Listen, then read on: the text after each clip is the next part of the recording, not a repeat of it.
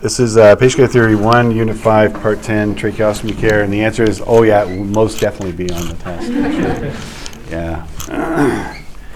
Yeah, there are lots of things I don't like to do, but uh, this, this being one of them. The other thing I don't like, I'll just, is pus. Large quantities, like fistfuls of pus. I don't like pus. Yeah, blood vomit, no problem, but pus. And tracheostomy care, I don't, I don't like, but um, it's, it's a fairly rare occurrence unless you happen to be, um, unless you happen to be working near a children's center where they have a lot of uh, kids who have tracheostomies and, and are on ventilators, uh, or you have one child, for example, in a, or an adult on a ventilator who's at home who requires 911 service every once in a while. So let's start from the beginning here. So um, tracheostomy is a, is a surgical opening in the trachea. Uh, and there's a tube that's left in place there, and sometimes there's an outer tube and inner tube. and We'll talk about those. And the child or the adult will breathe through this tube. Sometimes you'll see adults um, with no tube in place. They just have a hole there, and they they breathe through that hole. And when they want to talk, they just plug the hole with their thumb. and They start to talk. Yeah. I saw one of those when I was at work. Did you? She came ice cream, and then it was really interesting. I Yeah. had a hard time understanding her because she was rasping, Yeah. really raspy. And then she's telling me like she had, she had, she couldn't walk very well too. Yeah. On her own. She, was driving which is really amazing too. Yeah. I wonder if she had like cancer of the larynx or something. Yeah. And uh, interesting.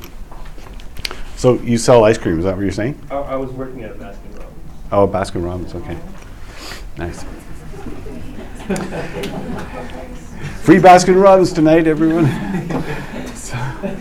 so um, it may be um, there may be a bypass. uh, It may be um, the the stoma or the tracheostomy may be done to uh, bypass airway obstruction, either by because of a birth defect, surgery, or trauma. Um, anyone who's going to be in the intensive care unit and requires mechanical ventilation with a tube in their trachea for a long period of time, uh, they eventually take out the endotracheal tube and do a surgical airway, just because it's less traumatic on the, the trachea. And then eventually, um, when they get off the ventilator, they'll seal that hole and but allows for long-term ventilator use. Um, it's an access point for removal of excessive secretions, and most often you and I will get a 911 call because um, their tracheostomy tube is plugged and they can't seem to unplug it. Um, you know, or they're on their own and their caregiver has stepped out or something, uh, the caregiver who would normally unplug it for them. And um, so, uh, where are we? Sorry. So, um, most often you'll see a, double cannula tracheostomy tube. So there's an inner tube that, that can be removed, you can see it there. And we usually just clear that out. And I'll clear it out uh, simply by putting it under the bathroom sink and running water through it, and then it'll just shake the water off. or you can run your suction tubing through it and suck it out if there's a big mucus plug in there. Yeah, not a fan of mucus plugs either, but I can handle mucus plugs over pus any day. So um, the inner cannula has got to be in place to, in order to ventilate the person, in order to attach a bag valve device to it, because it's a standard 15 millimeter adapter. And uh, um, so the outer cannula, cannula keeps the stoma open while the inner one is removed to be cleaned. Uh, there are different types of tracheostomy tubes. This is called a fenestrated tube that has a hole in it, so it allows a child to breathe through either the tube or the mouth.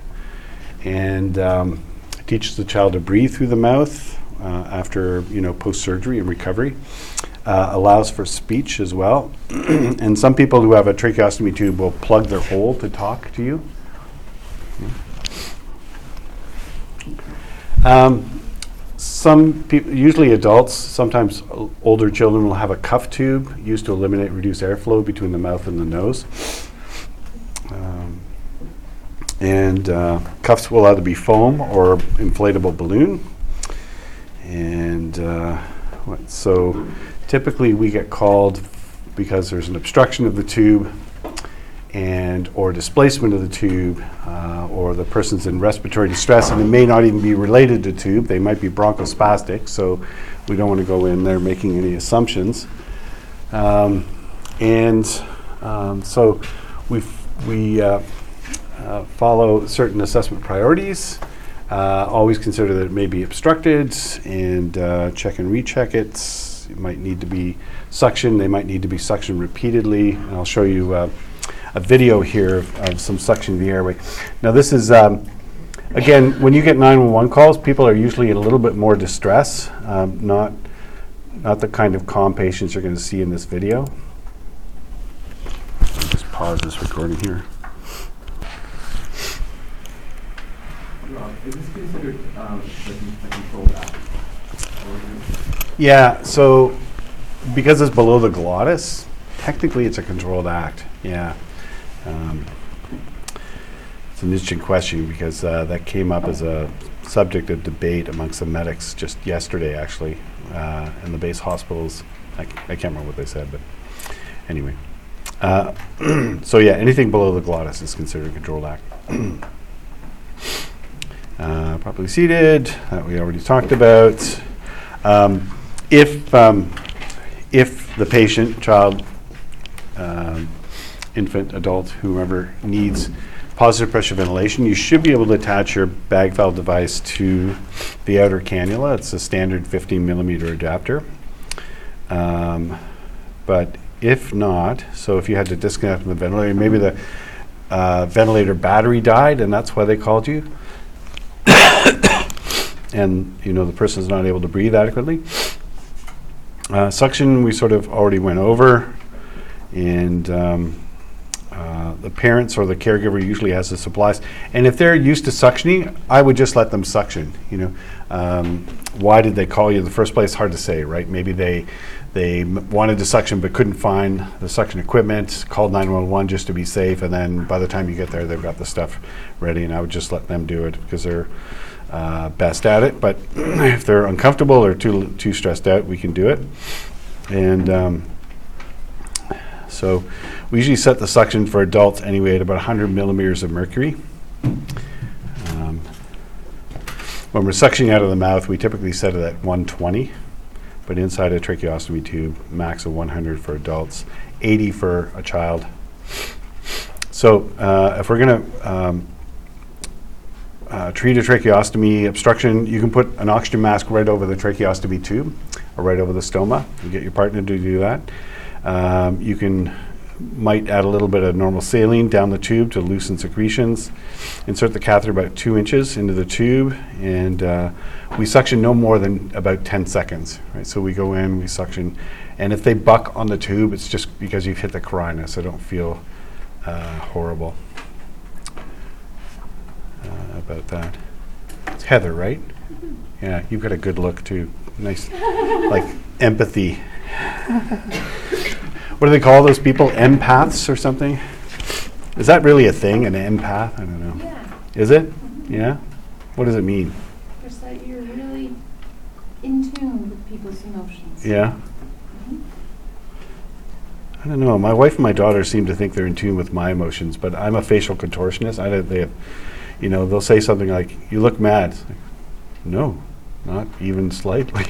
you know, not at all. I just, I think about things and my face twists all over the place. But um, they can't read me at all. So my my family, they're not empaths. That's for sure. Um, So monitor pulse, uh, pulse oximetry. Obviously, SpO2 is uh, pulse oximetry, so the little probe that goes on your finger, right?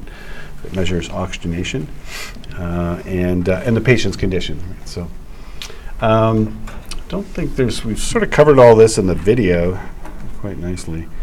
So And this is something that we would do, we would consider a tracheostomy a controlled act? Uh, Did I say it wrong again? Come on, help me. Trach, tracheostomy, tracheostomy. Tra- tracheostomy care.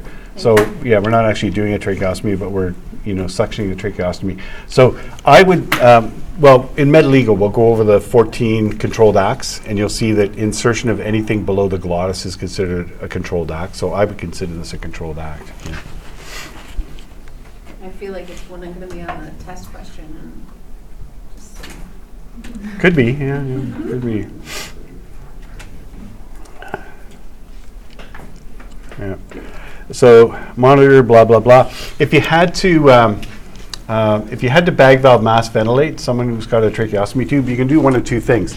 Um, you can put a mask, and if it's an adult, you might take a pediatric mask and put it over the stoma, over the hole, and ventilate that way this, because it's a small mask.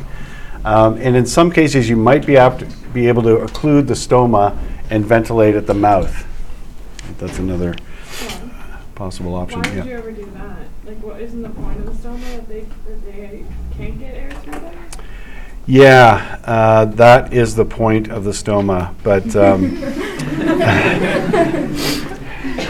uh, but um, bottom line is, if for some reason you couldn't ventilate through the stoma, you go to the next best alternative and see if that works. And sometimes there may be a tube in there that's obstructed, and when you go to the mouth, you're actually able to ventilate past that that tube. You know, maybe it's not a cuff tube, maybe it's not a balloon tube, and there's some air movement around it, and they're able to exhale. So, um, you know, when someone's in distress and you have to PPV, you just do it any way you can. So, yeah, start with the stoma, and if that doesn't work, move to the mouth. And is this, is this something quite common? No, it's very uncommon. Um, I've, I've done uh, tracheostomy care, I think once, and actually the caregiver did most of the work. I just stood around and sort of helped and held the suction and turned it on, and um, so it's pretty uncommon unless, as I say, you're working in an area that has a special children's hospital or like a special center for kids with those sorts of disabilities, or you've got someone in your region or a couple of patients in the region who are on mechanical ventilation at home. You know, you've got like a Christopher Reeves in your neighborhood. You guys remember Christopher Reeves? Superman? Who uh, fell off a horse and broke his neck, ended up on a ventilator. What's that? Winnie the Pooh. Oh. Yeah. Christopher Reeves, not Christopher Robinson. Yeah. that was good. Any questions about tracheostomy care?